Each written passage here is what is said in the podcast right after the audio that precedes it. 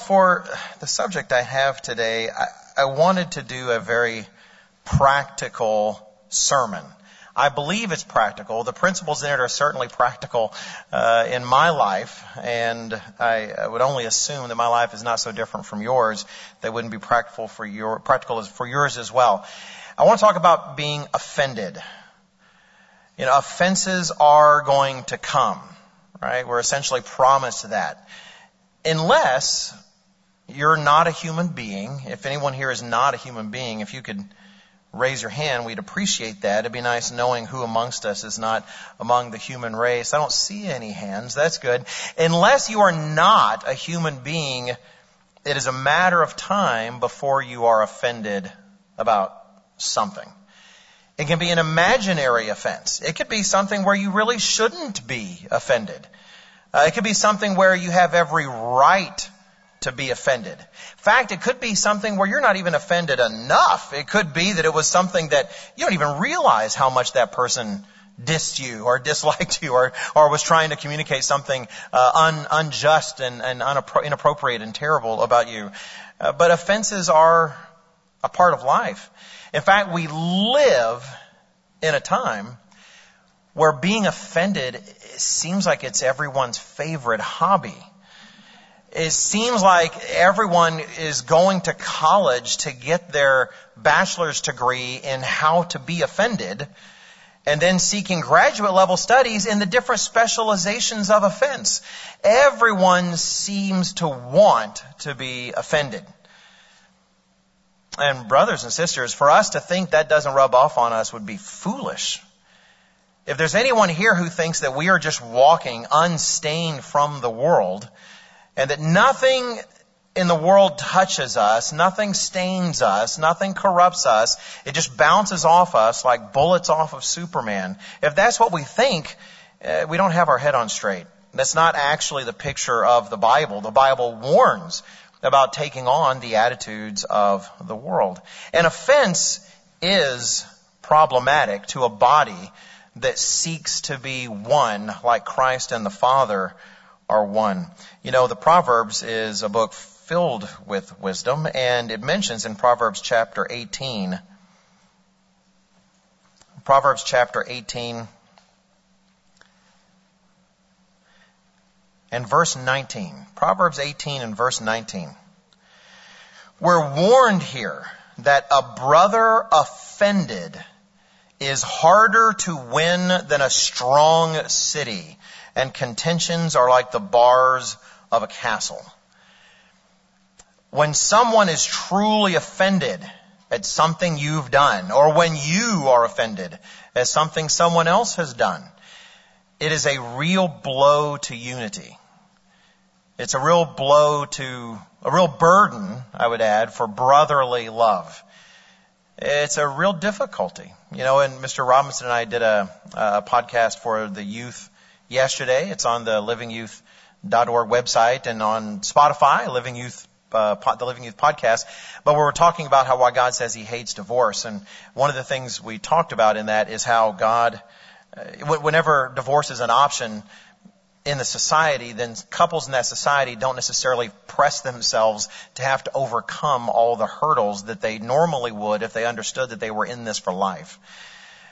And when it comes to our spouses, offenses do come, but sometimes we press forward. We, we try to overcome those and, and still build a relationship because we're married. But what about our brothers and sisters in Christ? It's very easy because we don't live with them 24-7 uh, to do other things with that offense, not necessarily to overcome them like we should and it is poisonous to the body of Christ. If we can't do the right things with offenses, especially since offenses are a given that they absolutely will come,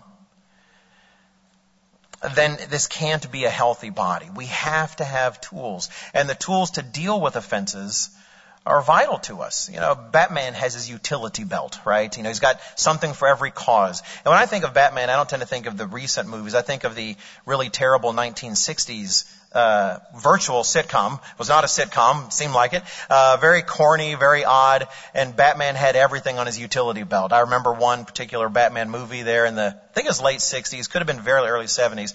Pretty sure it was 60s. I wasn't alive when it came out. I saw it later. But I remember uh, Batman's being pulled up into a helicopter, uh, played by Adam West, not the minister, Adam West, a different Adam West. And there's a shark. Uh, I don't know if it's on his leg or something. And sure enough, he pulls out his utility belt uh, anti-bat shark spray or something, and he, and he sprays the shark, and the shark goes away. A utility belt would be great, one that has a solution to everything. Well, the fact is, God does give us utilities. He does give us tools to handle offense. When offense is gnawing away at us, when something has come between us and a brother because we have been offended, God does give us tools to bring to bear. And that's what I'd like to talk about for today's sermon is to go through a list of those. Uh, it may not be a comprehensive list. You may actually be able to think of some others, but these clearly are useful. They do help. They do work. And so I'd like to talk about uh, different tools we can bring to bear from our personal utility belt uh, to deal with offense when we are offended. Because if you've never been offended, it's only a matter of time. And the title of my sermon today is I'm Offended. And the way you write down that is with an exclamation mark. So I'm offended. Exclamation mark. And my apologies to the sound people if this is really terrible. Not so much, I won't do it one more time. I'm offended. Well, okay, fine. You're offended. Then what do you do about that? Today we're going to talk about it in the sermon. Before that, we need to first set the stage. When offense occurs, what does God care about? What does He want out of this? I'd like to highlight one important thing. Turn to Matthew chapter 18.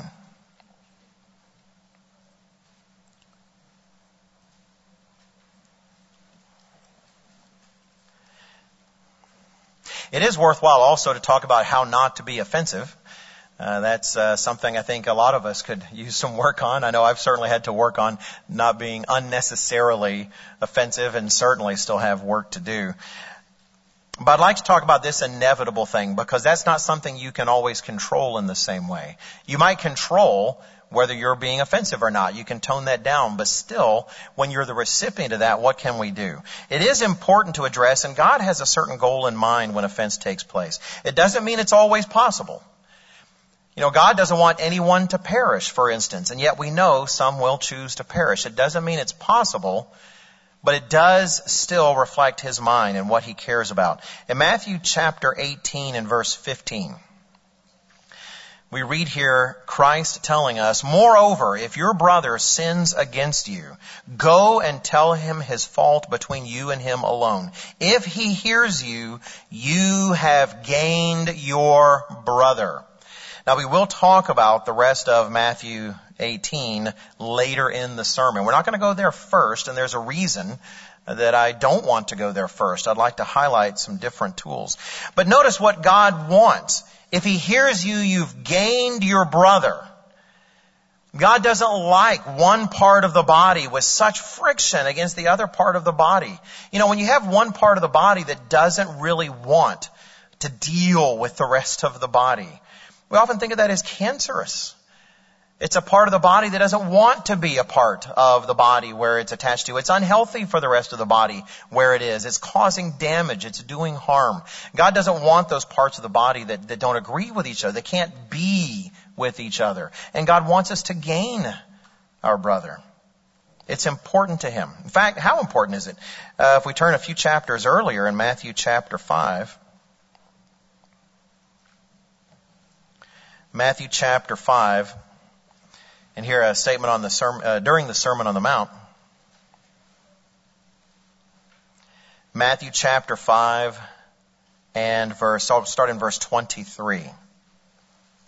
Jesus Christ tells his audience in Matthew 5:23, "Therefore if you bring your gift to the altar and there remember that your brother has something against you, Leave your gift there before the altar and go your way. First be reconciled to your brother and then come offer your gift. He's not saying don't offer your gift. I mean, do the thing that you should, and yet at the same time, recognize if your brother has something against you, that has great potential to impact your relationship with God. The God who loves you and the God who loves your brother. You know, if you're a parent, how difficult a burden is it on you when your children don't get along?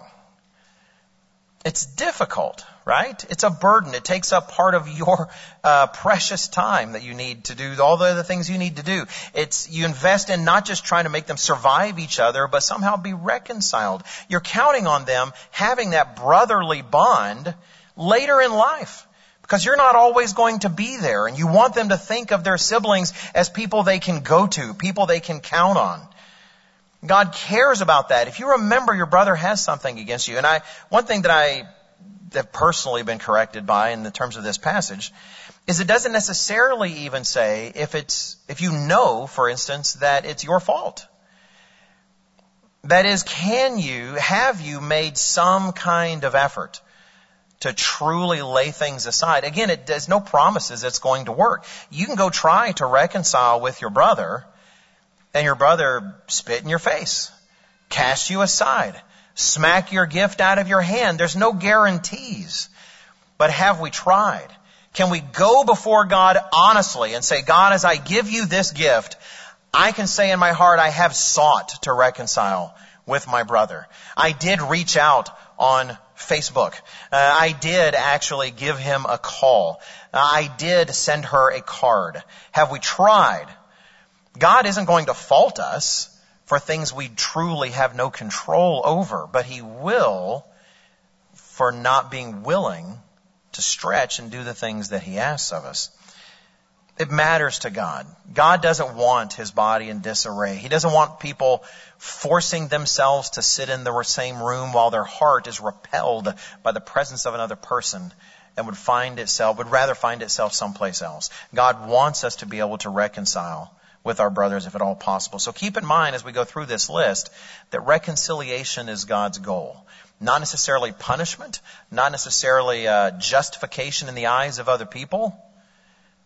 God's goal is reconciliation. Reconciliation with each other if possible, but even reconciliation with Him in terms of whatever uh, spiritual stumbling blocks this offense may have caused. And we'll discuss those just a bit a little bit later. Also, before we get into what you can do, let's talk about what not to do. Because there are tools we reach to, we reach for really, really quickly. We're offended and we go here or we go there. Let's make sure we rule those out real quickly. Let's talk about some things we should not do when we're offended. One, we should not gossip and bear tales. We should not gossip and bear tales. Now, when I say gossip and bear tales, and, and this can be a topic on its own, I don't want to take a lot of time to elaborate, but let me say, I'm not just talking about false tales. You know, sometimes people will pass along a tale and they'll feel justified because they know it's true, because they were there, because they experienced it and saw it. I'm not, I'm not, I'm not gossiping. This actually happened to me. Well, actually, let's turn to Revelation chapter 12. And sometimes just by saying that, some people can decide quickly, oh, I think I know where you're going. It's only so many things in Revelation chapter 12. Well, again, if we know, then God knows to hold us accountable for what we know. In Revelation chapter 12, we read a vital, important description of Satan the devil. And it says here of Satan the devil in Revelation chapter 12, we'll start in verse 9. It says, So the great dragon was cast out, verse 9 of Revelation 12, that serpent of old called the devil and Satan, the opponent, the adversary, who deceives the whole world. He was cast to the earth and his angels were cast out with him. Then I heard a loud voice in heaven.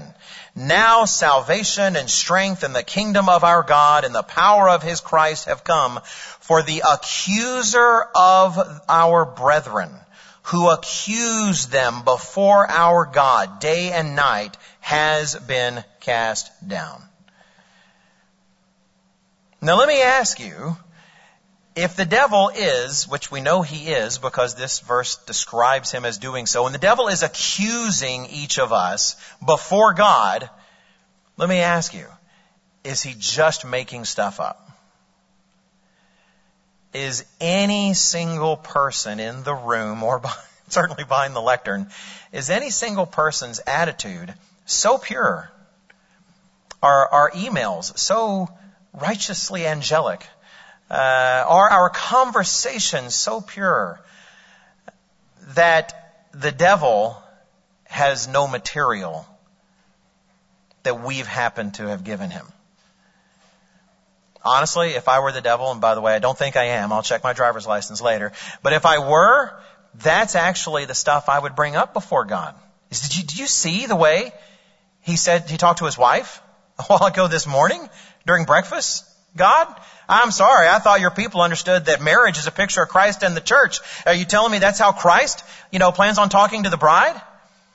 Did you see the attitude that person gave his boss or coworker in that email? God, is this actually what you want to have in your kingdom for all time? Because it seems like it's every other email I see it in this your child's emails. Let me just say personally, this isn't a big true confessions hour, but I have noticed that over the course of my life, I give the devil more than enough real life accurate material. And let me say, I know some of you well enough to know that you do too.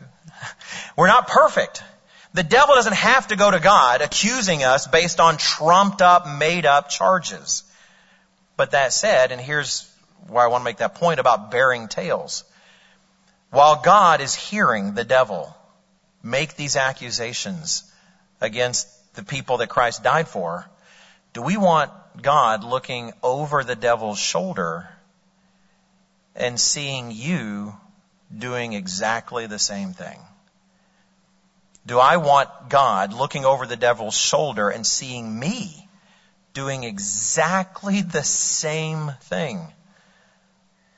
I don't. I'm chastised by the fact that I know, certainly, uh, I've made my mistakes in the past. I, I'm sure I have. But we don't want that, brethren. That's not one thing that we can do when we're offended. Is just go and decide to spread because it really happened. Well, it really happened. That doesn't give us license uh, to take it someplace else. And then one more thing that I'll mention we don't want to do, we want to be on guard against, and that is growing bitter. If you turn to Hebrews in chapter 12,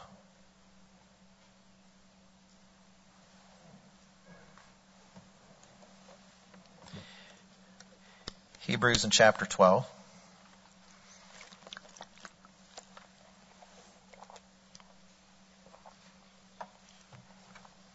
Thank you for whoever put the bottle of water up here. I can't speak for other ministers. I know as a minister I get, I feel a little challenged to look dignified drinking from a plastic bottle of water behind the lectern, but I'll do my best. There was a whole discussion in one of the feast sites about that. It was, it was a lot of fun. But I am grateful. Thank you. In Hebrews chapter 12, we'll start in verse 14. Paul appeals to all of us in verse 14 of Hebrews 12. Pursue peace with all people. Brethren, your brother and sister in Christ is a part of all people. Pursue peace with all people and holiness, without which no one will see the Lord, looking carefully lest anyone fall short of the grace of God lest any root of bitterness springing up cause trouble, and by this many become defiled. He emphasizes for cause, looking carefully. Bitterness, bitterness sinks its roots so subtly and so quickly, and it grows so fast. It's something that takes careful examination. Asking, am I growing bitter? About this? Is this something that is actually affecting me far more than I give it credit for? If so, it might mean I am falling short of grace a bit. Those who truly understand themselves as recipients of grace increasingly cannot help but extend it to others. How can you not? When someone sees themselves, for instance, as an, as a, a full source, uh, sorry, full recipient of generosity, You surely know yourself from your own experience that inspires within you the desire to be generous. Same with grace. When you understand yourself as an imperfect person who does not deserve the grace that God has extended through Jesus Christ, then all the more, and it, it does happen more as you mature, it does grow, you can't help but want to be more gracious. That's part of the fruit of the Spirit working in you and growing. And so looking carefully for this. When you are offended, that moment when an offense has come to you, whether it's offense from a friend, from a family member, whether it's offense from a minister, uh, friends from a, a, letter from the church, uh, offended by a parent, offended by a child, whenever offense comes to you, that is a moment when bitterness is right there ready to just start digging into the soil of your life and growing into something terrible. And we're warned to look carefully for that. Look carefully for that. And then finally, I won't take too much time with this one, and uh, we won't turn to another verse for it, though there are verses. And that is acting with malice. Another way not to respond to offense is to act with malice. What does that mean? You know, how do we understand malice? You know, sometimes when you receive a nasty email, what's the biggest impulse? Is to write a nasty one back. Sometimes when someone has peppered their comments to you with something meant to put you down, to show some lack of respect, or to put you in your place as they see it, how tempting is it to want to do the same? Malice is that evil instinct to want to strike back when we've been stricken. We've been hurt and we want to hurt back. Malice. It's, it's uh, we talk about often during the days of unleavened bread uh, because we're not to seek the leaven of malice and wickedness. That desire to hurt back grows in your life, but it's it's it's part of the animal world, right? The, the, it's the animal that seeks to bare its teeth and strike back when it feels attacked and threatened. God is expecting us to grow more uh, you know if, if you're married. I can't fa- let's say this. If anyone has been married for any length of time, I've been married for, for 30 years. If you've been married for a good length of time and your spouse has never hurt your feelings and you've never felt even the prick, even the slightest temptation to somehow say something a little sharp back, maybe you dial it down to half as sharp because you're the nice one, you know? Uh, but if you've never been tempted, then I, I need to know what are you eating? What are you drinking? What are you, you know, what, what is, what is it in you that is, is, is causing, giving you something, uh, to be able to resist such things? Now, hopefully God's Spirit is in you and you have found over time in your marriage you are resisting those things. But malice comes very naturally to us. And malice is a way God forbids when it comes to responding to offense. We're not to respond maliciously. Alright, so those things out of the way. Let's spend the rest of the time talking about what tools we do have. It's like, alright, fine. I've been offended. What do I do? Right? I've got, it's in my lap. It's right here. It's an offense. I'm staring at it. You've told me I can't just, you know, pet it and nurse it, you know, and try to make it angrier. Uh, you've told me I've got to do something with it. Well, then what do I do with it? All right, here's the first action you can seek to take. The first tool you can wield against offense. It's going to sound brilliant when you hear it. Why are you laughing? You shouldn't take that for granted. It could sound brilliant. It, it won't. The first thing you can try, and believe it or not, as ridiculous as it sounds, it does work sometimes. And that is, you can just not be offended. You can just not be offended. You know, a lot of the time I spend on Twitter, it's the one social media I, I dabble in probably more than others. It's amazing how many people I see offended that don't have to be offended. They could have just not tweeted that day. Uh, they didn't have to go online uh, and, and respond to something and, and get uh, outraged about something. You can actually simply not be offended. It sounds ridiculous, but it's one of the most overlooked options. If we'll turn to Psalm 119.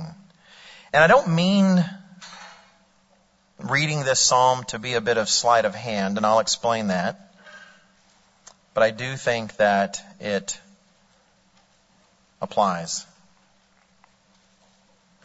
Turn to Psalm 119. And I'll read it in the New King James Version. Psalm 119 and verse 165.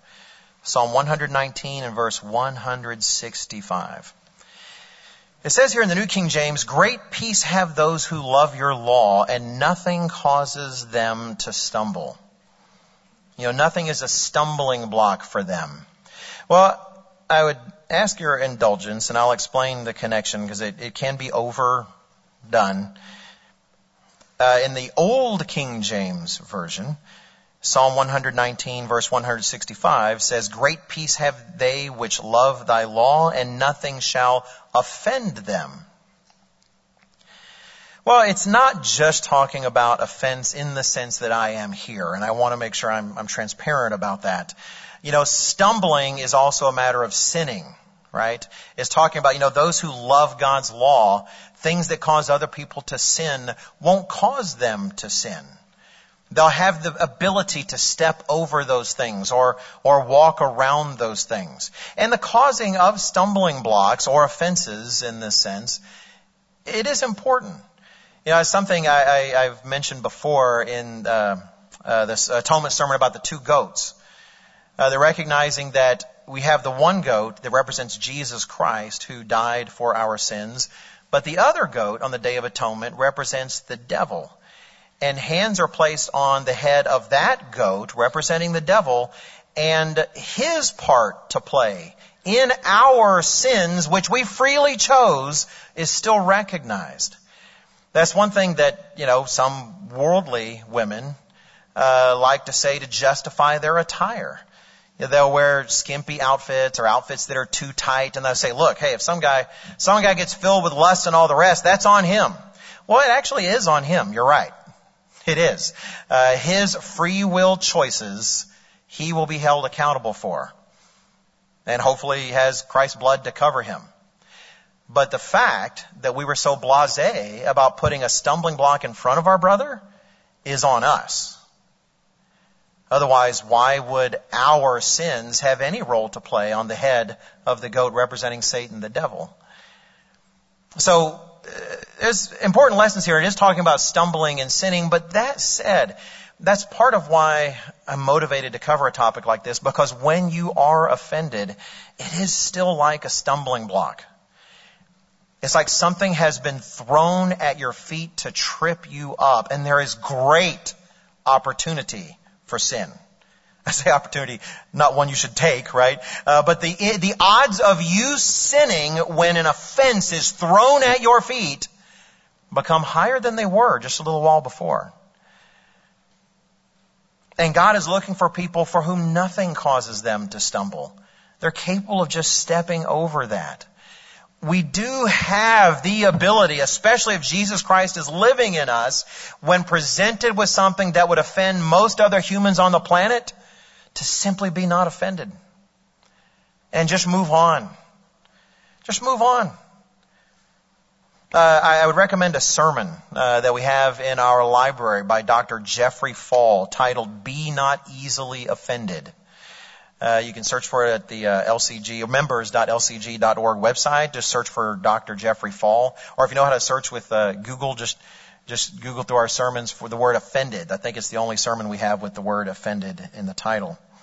And Dr. Fall covered, in fact, he was here when he covered that. Be not easily offended. So that's the first option. Just choose not to be offended. Just exercise your mind and decide, ah, you know, I'm not going to be offended. Great. All right. Good. That's it. I hope you all have a good rest of your Sabbath, and I'm going, no, that's actually more to it than that. Uh, it'd be nice if it were just that, but let's say you can't make that choice. Let's say the fellow who just, you know, punched you in the nose or uh, is still saying terrible things about your mother or whatever it is that is offending you, you recognize, all right, this this is offensive. I I can't I can't just uh, think it away. I I am offended. This has offended me. Well, then let's talk about a second tool. Then we can apply, and that is the tool of simply overlooking it. Just overlook it. Just move on and forget about it. In fact, let me ask you real quickly, what kind of world would we live in if every single person refused to overlook every single thing that ever offended them? increasingly it doesn't take much imagination. Because increasingly that's the world we live in. Just overlook it. Uh, let's look at some scriptures. Uh, Proverbs chapter 10. Proverbs chapter 10. And that ability to overlook things is commended by God. And it's necessary to be a functioning body of Christ. In he, uh, sorry, Proverbs chapter 10 and verse 12, we're encouraged there. Hatred stirs up strife, but love covers all sins. Love covers all sins. It is not a coincidence, I do not believe, that some of the hardest to offend people I know happen also to be some of the most loving people I know. When we have sought to develop in our hearts in our minds the love of Jesus Christ for all people, it becomes easier to overlook their faults and easy to overlook offenses, whether real or imagined. In fact, overlooking them gives us time to discover that maybe it's actually imaginary. It is amazing how some of those offensive emails turn out not to be intended to be offensive at all. The person just doesn't know how to write decent emails.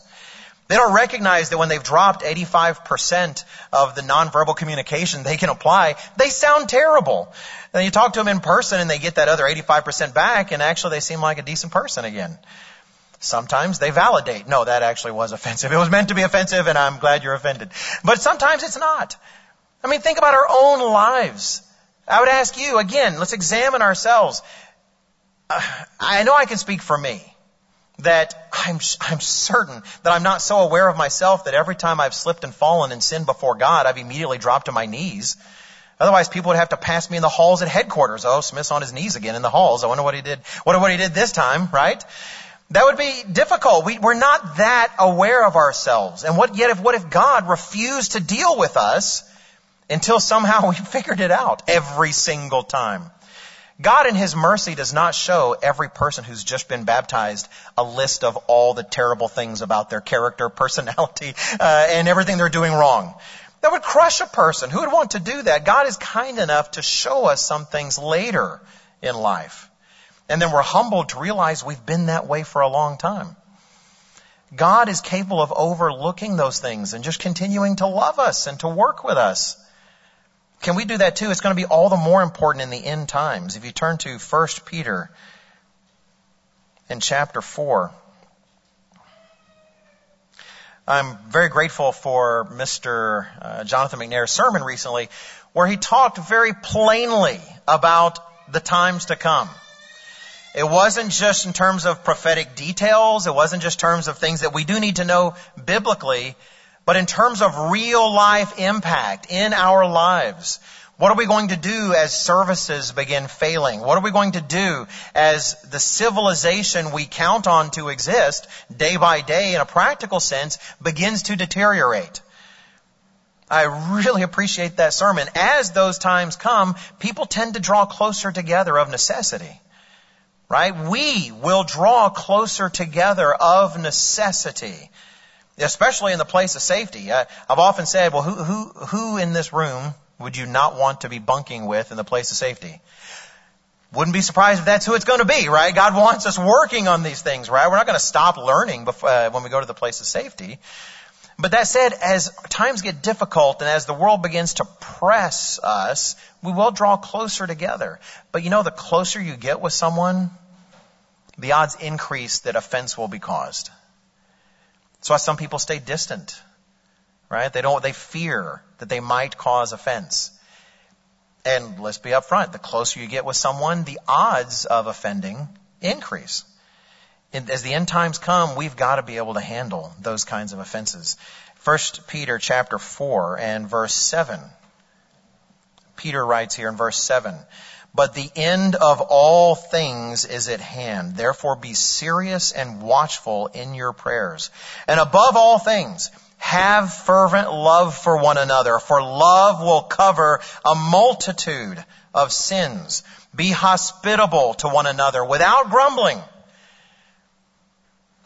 These aren't just ideals. It's important for us to think of ourselves in the scenarios depicted by such verses in the circumstances where they're the hardest to fulfill. Like verse 9, it says, be hospitable to one another without grumbling. It's easy to think, oh yeah, I want to be hospitable. I, I want to be a hospitable person. And, you know, we invite the people that we're closest to, to our house, or, you know, we're here at services and we talk to the people that are easy to talk to. But if that were the case, why would he bother to add without grumbling? Right? You know, I talk to Mr. D. Simone frequently. I rarely feel motivated to grumble. Maybe sometimes, but rarely, right? Uh, you know, we're, we're, we're close. We're friends. On the other hand, Mr. I'm just kidding. I'm not going to name somebody else the opposite. Uh, but still, there are people in our lives, family members, brother, brothers and sisters in Christ. Why is he saying this? Because real godly hospitality is when you can have that hospitality and show that hospitality even in situations where deep down you want to grumble. You know, you don't get the same kind of credit before God with the most politeful and respectful email you've ever written until it's to someone that you have trouble being polite to and respectful to. And that's part of what he's talking about here. When he says love will cover a multitude of sins, it's, it's talking about having this fervent love for one another. Why? Because your brother will sin against you. Sometimes it's just perceived and it's an illusion, but sometimes it's not. The scary part is it's, it's not always easy to tell the difference when those times come, do we have the ability to just overlook it? I don't want to emphasize some scriptures that I emphasize pretty heavily, I think in my most, my most recent sermon before this. But if you reflect back to Christ's teaching about the extra mile in Matthew chapter 5, are we willing to go the extra mile with someone? If someone has offended us, Matthew 5:41 talks about when a person obligates you to go one mile with them, can you and I go too? And that's what we're talking about here. So yes, let's just embrace it. Let's say, okay, I, I tried to just, just not be offended. I couldn't. So I had to get my second tool out and I want to overlook it. This person's offense is, is pressing me to go a mile with them. Okay, I'm, I'm going to do my best to go two miles. And I'm going to keep interacting with this person and try to just move it out of my mind and just overlook it. You know why? Because none of us are perfect. I, I know one thing that has helped me, and I, I wish I could stand up here and say that I'm perfect at all these things, and I'm certainly not. But I, I like to think God has helped me grow in some ways. I do know one thing that's been helpful that I'll, I'll share is I've tried to turn the tables and imagine myself, what kind of life would I live if everyone in my life never exercised overlooking the offenses that I have placed in front of them? And I don't believe in a multiverse, but if there were a multiverse where there's a Wally Smith who's having to live with the offenses he's caused everyone and no one overlooks those offenses, I don't want to be that Wally Smith. That would be a rough life. Just like your life would be rougher if every offense you happen to generate, purposefully or accidentally, was never overlooked by anyone. Surely we can do the same. So just try to overlook it. Right? Just try to overlook it. Alright. Let's say you've tried to overlook it and it ain't happening, right? Uh, part of a, good robust tool belt means you've got more than one tool, more than two tools. So you've tried to not be offended, that really didn't work. So now you've just tried to overlook it, and that didn't really work. This is going to seem like it's the same, and I do not think that it is, which is why I've made it a separate tool. A third tool I'd recommend is simple forgiveness. Simple forgiveness in my mind, and again, I'm tailoring this based on my personal experience, I know when I'm overlooking an offense that I feel has been laid at my feet versus when I'm actively seeking to forgive an offense that's been laid at my feet. Those don't feel the same. To you, they might. And so if this is, this is clearly not the only way to organize these tools, but for me, it feels very different. God has given us the tool of forgiveness where we understand something, we don't even have to assume the best. You ever been cut off and try to assume the best of that person on the highway? I've been cut off by guys and thought, well, you know, he's probably got a pregnant wife in the back seat and he's trying to get her to the hospital and he's all you know, feeling nervous and, and he probably didn't even notice me there. And I know that's probably kind of a fiction, but it's a fun story to just rattle off in my head to recognize I don't know what's going on in everyone's life. He could be a bank robber as far as I know. I have no idea. Maybe he's on his way to my house to set it on fire. I don't know. But you know, sometimes those things help, but that helps me overlook things, puts it in a perspective, and I just move on. But sometimes that doesn't work, and I have to move to active forgiveness, and it's a tool God has given us, and we have the perfect model. If we turn to Luke chapter 23, you know, part of the beauty of the Father and Christ's plan for us is the fact that it wasn't just a matter of giving us a way of life. It was a matter of one of them condescending to come to this world and live it in the most difficult of circumstances for us. So we can see it. And so we have an eternal example to reflect on forever. And here we have in Luke chapter 23, reading of the crucifixion of Jesus Christ. It says in verse 34, Luke 23 and verse 34, we read here, as Jesus was there, hammered and nailed to a piece of wood like an insect, it says, Jesus said, Father, forgive them for they do not know what they do. And they divided his garments and cast lots. They thought so little of his suffering that even in front of his own face, they could gamble for his belongings like a game. And his instinct was to reach out with forgiveness that they not have what they were doing held against them. There is power in that. Brethren, it, it seems the opposite. The world depicts it as the opposite. I've seen, a, I think it was a quote from Gloria Steinem. I don't want to slander her, but I do know it was someone early in the, uh, uh, in the women's liberation movement who is saying power can never be given, it can only be seized. You have to seize power from others. That's not the way God deals with power. You can accept power from God in that choice to just forgive somebody. Not require penance of them, not require them to jump through some sort of hoops. Will these people who nailed Jesus Christ to this rough wood to torture him to death one day repent? I hope so. That'll be wonderful if they come up in the resurrection and realize you're that guy. I can't believe I did that. That'd be fantastic. And yet, of all the pain he was experiencing at this time, this was the choice he made to make sure those people were forgiven. Now it's easy. When I say it's easy, I'm just confessing that I also am human and have been there. It's easy to read that and think, okay, Father, forgive them for they don't know what they do. Oh, but this guy knew what he did, right? This guy who did that, this lady who did that, when I brought this to the covered dish meal and that person said what that person said about what I brought to the covered dish meal, she used the exact words she knew would make me feel this way. Uh, yes, that does happen. There are people who offend you and they know it.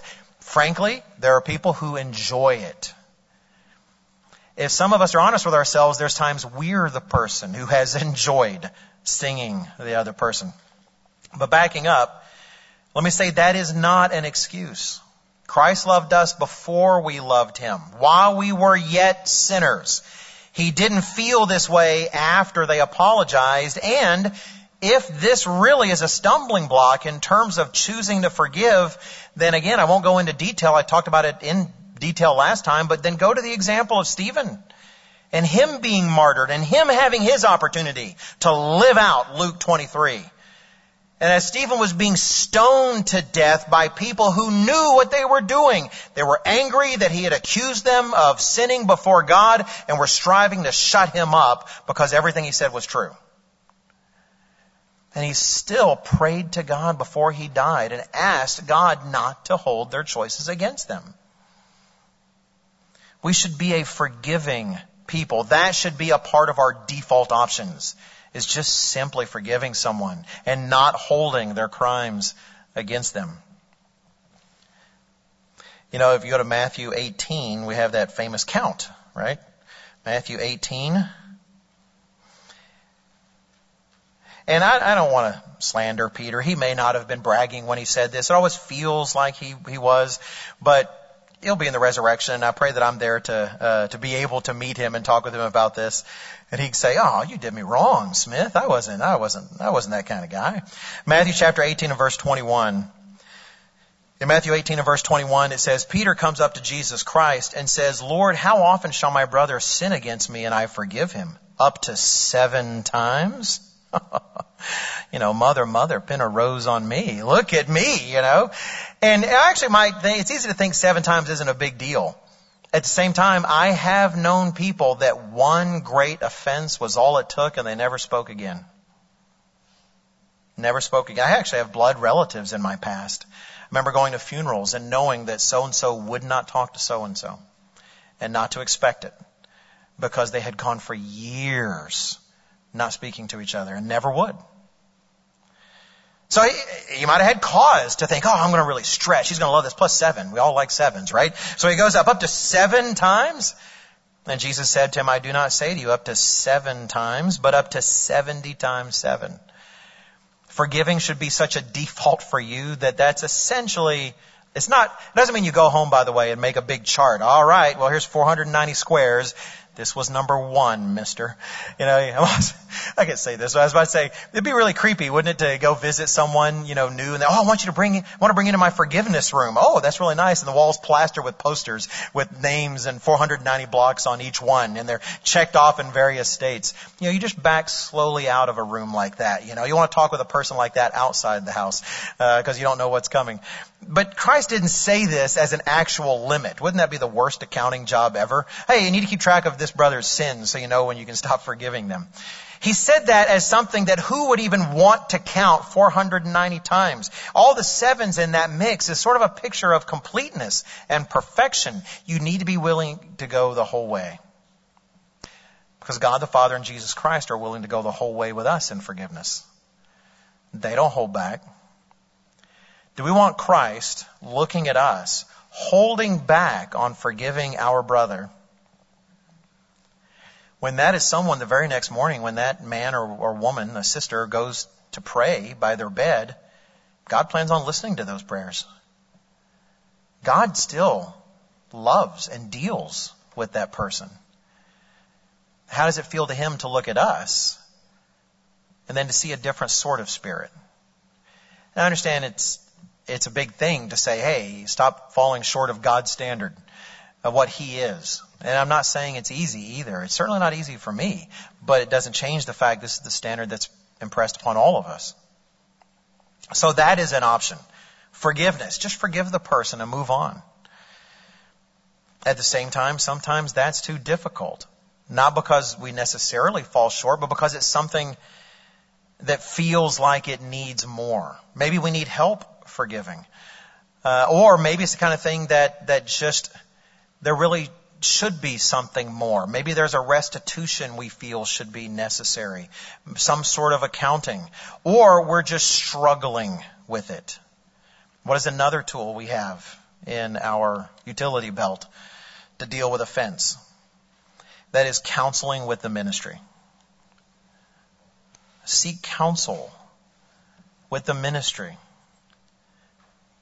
We are blessed with riches in the church of God. It's easy sometimes to think, oh, we do wish we had more pastors in the field. We wish we had more men in the field. As Mr. Ames would be quick to encourage all of us, are you actually praying that God would send laborers out into the field and into the harvest? He's very good about that. One of the things I love about Mr. Ames is how he holds us all accountable for doing the things the Bible says to do. Are we praying that God would send more laborers into the field? But that said, we also don't have nearly as much excuse as say our brothers and sisters in the first century or many other centuries of the past, because even when I don't have a minister really close, we've got phones. We've got text. We've got emails. We've got cars. It is amazing the access we have to resources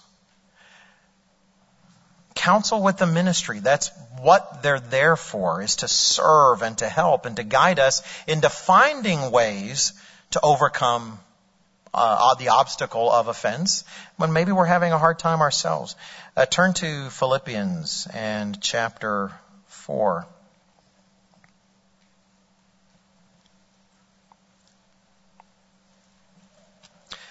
Philippians in chapter 4. Now, how did this come to Paul's attention? I don't know. Did someone seek counsel of him to uh, to to work with it? A situation? Possibly. Maybe the individuals themselves here did, but someone went to the minister for him to know. I can guarantee Paul didn't see the friction on a Zoom call of any sort. In Philippians chapter 4 and verse 2, Paul writes, I implore Euodia and I implore Syntyche to be of the same mind in the Lord. And I urge you also, true companion, help these women who labored with me in the gospel, with Clement also, and the rest of my fellow workers whose names are in the book of life. Rejoice in the Lord always. Again, I will say rejoice. Here he is engaging his helpers there. Help these people work together. Help these people be able to be of the same mind when they are so disparate right now, when they're so split. Especially in America, we are trained to be these rugged individualists who don't go for help. It's amazing. I remember Mr. Burson making this point, uh, Mr. Uh, David Burson. And, you know, eventually you're in the ministry and you see it yourself. And I remember him looking at the crowd saying, Hey, all you guys out there that don't want to go to the minister to counsel about your failing marriages, if you ever know David Burson, you know that would be right exactly what he would say. You know, do it. Stop, stop pretending being a man means not going and getting help from the minister. I know you're afraid people, you know, will find out your marriage is failing. He says, don't worry, we all already know. We can all see it, you know, just go, just go and get help. And he was saying that often because as a man, it's hard to go get help sometimes you feel like, well, I'm failing, right? You know, uh, who wants to go to another man and admit that we're not pulling something off? Right? There's a reason, even in the gym, guys, that we got spotters. We should. You know me, I'm, I'm in the gym all the time. You know, anyway, you know, there's a reason we have spotters, right? Is because God has given us, well, not, not in the gym. We have spotters because we need help sometimes. God has given us a body because we need help sometimes. And he's given us a ministry that he has essentially said, look, I'm going to work through this person. Yes, I know this minister is imperfect. Uh, I know that, just like you are, right? And yet, I ensured hands were laid on him. I ensured that he was ordained, and I have made him your shepherd. Let me work through him to help you. It's like God, you know, the old joke where someone wanted to be saved from a flood and people come by and he's praying and they throw him all these things. They say, oh, here's a, here's a life uh, raft. Jump in. Oh, here's a, a life preserver. Grab it. And he did, oh no, I'm waiting for God to save me. And God says, you know, after he drowns, why I sent you the life raft. I sent you the thing. Why did you do anything? You want God to help? Talk to your minister. God says, well, I, I understand you're, you're praying to me for advice. That's wonderful you know, I gave you a pastor, right? I gave you a shepherd. In fact, the Greek word for pastor is the same word as shepherd. As shepherd. We need to allow ourselves to be shepherded sometimes. You know, it's very tempting to go to that person that you know whenever you're offended, which is what we're talking about. It's easy to go to that person you know will sympathize that person that will even chime in, you know, I know that's what so and so does all the time. You know, in fact, here's what so and so did to me one time. Right? That's the kind of conversation we want. Not really. It's what our carnal self wants. Part of being a pastor is going to God and asking for that kind of impartiality to be able to truly serve someone with impartiality. And so if these other steps aren't working, and if we can go to the pastor with a sincere mind that is truly looking for help, it's kind of like sometimes, uh, Okay, it never happened quite like this, but we did rear four children, and so certain practices can, you know, there's certain realities you see in children that you reflect do do actually uh, uh, represent humanity in general. There's only one who's here today; the rest are at camp. So I rest assure you, it's the other three who would sometimes exhibit these these difficulties. Not the one who's feeding me currently. Um, you know, they, when the child comes, you know, it isn't really always Father, Father, please I had boys. They said, Father, Father, please help me live in peace with my brother. I desire to be a true brother to him and him to me. If I am wrong, I pray thee, Father, to correct me. Um, but if it be him, help me to be sincere and humble and to uh, give him room to change. That's honest, like, no, Dad, so and so did this, ah, you know, and they're they're bleeding or whatever the case is. Wow, what what happened? And then you go talk to the other person, and it's like, well, yeah, but I did this because he set fire to all my toys or whatever it is. They don't always tell the other part of the story, right? Um, I do remember, I will say once that I actually say this was the one who's here. I'll give him some credit for this. Uh, one of the boys came to me. I won't say which one. But regardless, he said, Dad, you know, so and so's doing this. You know, he's he's he's he's just really frustrated. So and so was in this case the one who's here, and I will I'll, I'll say his name. It's rhymes with Schmenjamin, right? So he, he says, you know, Schmenjamin's doing this and doing that. And I said, oh, okay, it was going to be another story, I'm sure. So I went to Schmenjamin and said, hey, so-and-so says this is going on. What's going on? He says, well, I'm doing this and I'm doing that. He's completely confessed, which doesn't always happen. So, so credit, you know, credit where it's due there. But if you're going to your actual physical father, and you really want to solve things like Christ is talking about when it comes to reconciling, it's not just to get the other person in trouble. It's going to seek help. Not please fix my brother. Maybe that's going to be the outcome, but please help me. Because I, I want to encourage us to think of the offense as a burden we have to deal with. Sometimes it's not something maybe we can do many of these things with, but there are tools we can bring to bear, which is why we're talking about this. So consider the ministry as an option. Consider yourself a sheep who wants to be shepherded. And if these other things aren't working, we find we can't even consider talking to the ministry and counseling. Okay.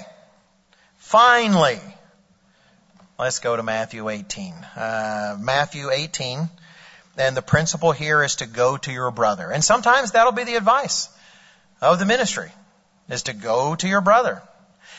If you're a child, you, you might know how unsatisfying it is when you go to your mom and dad and you just want to get somebody in trouble and they say, well, you need to go talk to your brother and do this. Like, ugh, this is not what I wanted. I wanted, you know, lightning to come from the sky, you know, and you're not bringing the rain and the thunder, dad. You're, you're being way too reasonable and handsome.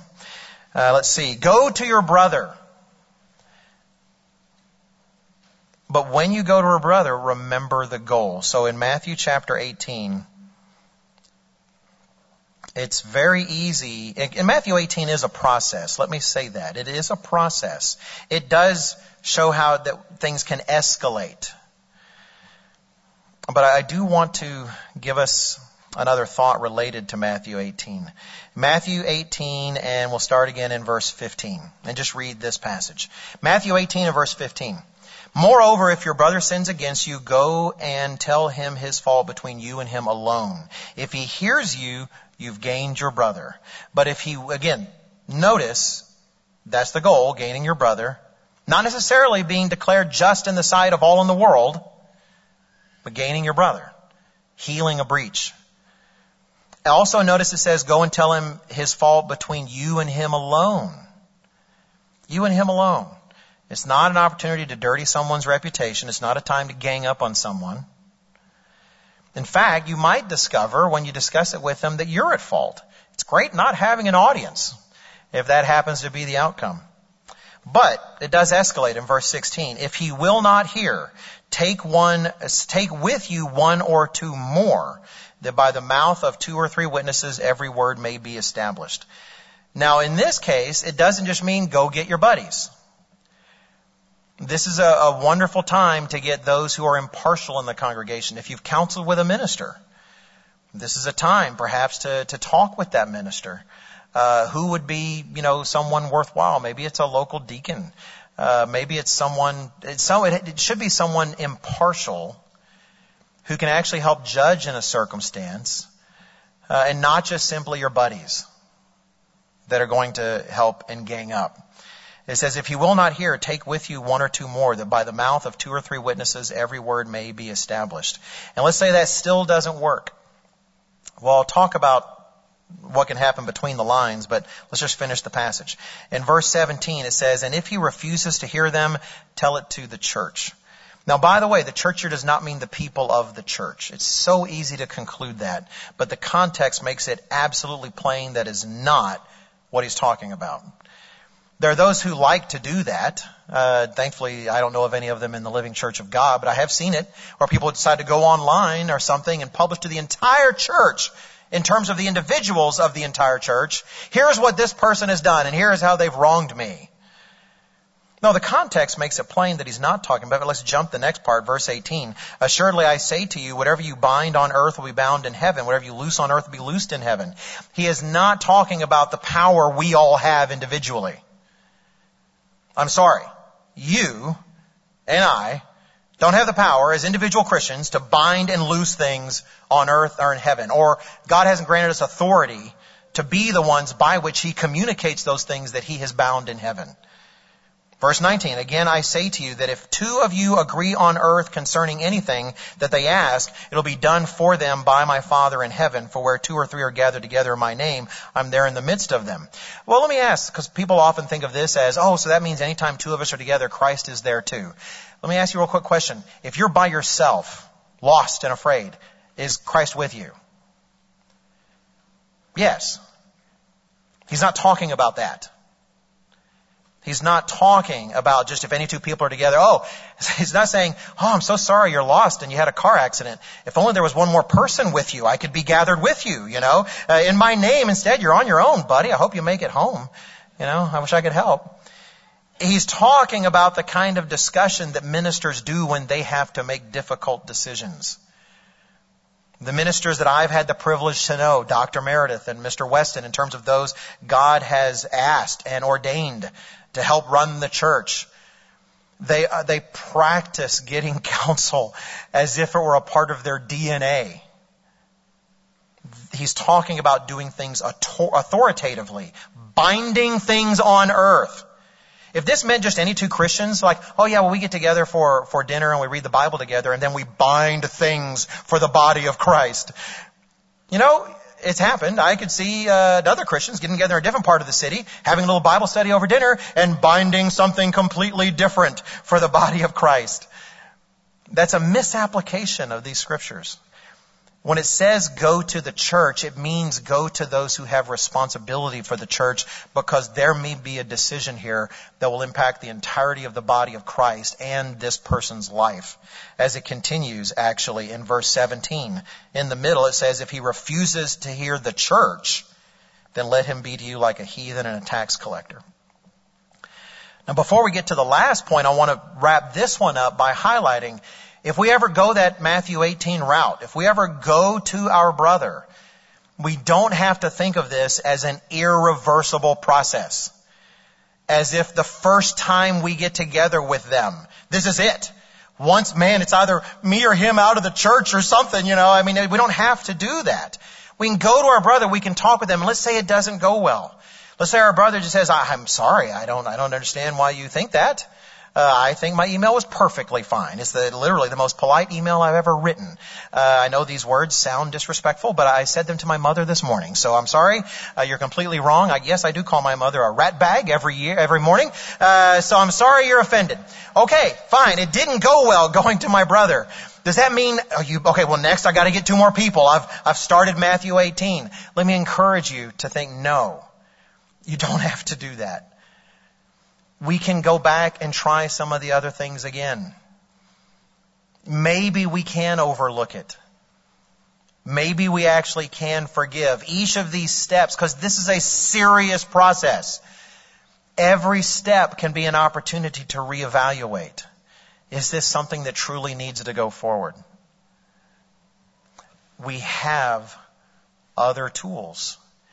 And if we're doing Matthew 18, Let's keep those tools in mind. And maybe some of these things are an opportunity to reevaluate. And finally, I'm going to say this at, at the end as a last point, but I try to wonder, was I really should have said this first. But at the same time, I gave myself permission because if you look at uh, the uh, seven laws of success, the last one is the one that in a sense should be first, right? That we have to seek God. That it's, it's God's desire for us and God's plan and His will that we should be seeking, and it's what affects all the others. The last thing that I want to say in terms of a tool is prayer. Pray about it. How many of us actually take our offenses to God and ask Him to arrange our thoughts rightly in this regard. In fact, we'll turn to one more scripture before we wrap up. Proverbs chapter 25. This is quoted by Paul in Romans 12, but Proverbs 25 and verse 21. Proverbs 5 and verse 21. We're told here, if your enemy is hungry, give him bread to eat. And if he is thirsty, give him water to drink. For so you will heap coals of fire on his head, and the eternal will reward you. Now let me highlight, when we're offended, sometimes verse 22 sounds great. Ooh, heaping coals of fire. You know, I, I can't wait to do that. But the way to do that is to be really nice to them and to see to their needs and and this this will be a, a true confession moment, but far earlier, I remember when uh, the Global Church of God, when we began attending the Global Church of God, my family and I, I remember seeing someone, not a local congregation, we were in a different area, but it was someone that I had really been offended by in the past. I was I was relatively young when this happened, and it was I felt it was a righteous offense at the time. It was the way they were they were uh, I would say misleading some young people about the Sabbath and some other things. I won't go into details, but I remember just really being bothered at the time. But I, I wasn't around the person a whole lot. But then I saw them show up at the Global Church of God in services. They were married by then, had children. And I couldn't believe how much stirred up in me all of a sudden. Like every resentment, every ugly thing I had thought about that person was alive in my mind as if the things they had done had just happened that morning. And I remember just dealing with that and having a hard time dealing with that. And then I remembered some advice that had been given in a sermon. I wish I could think of the sermon but I will say, I will encourage you to read, say, uh, Mr. Weston's article, Love Thy Neighbor, that he wrote in 2018 about the kind of attitude we should have. It's in the November, December 2018 Living Church News. This desire to think better of others and love our neighbors by our actions and choices.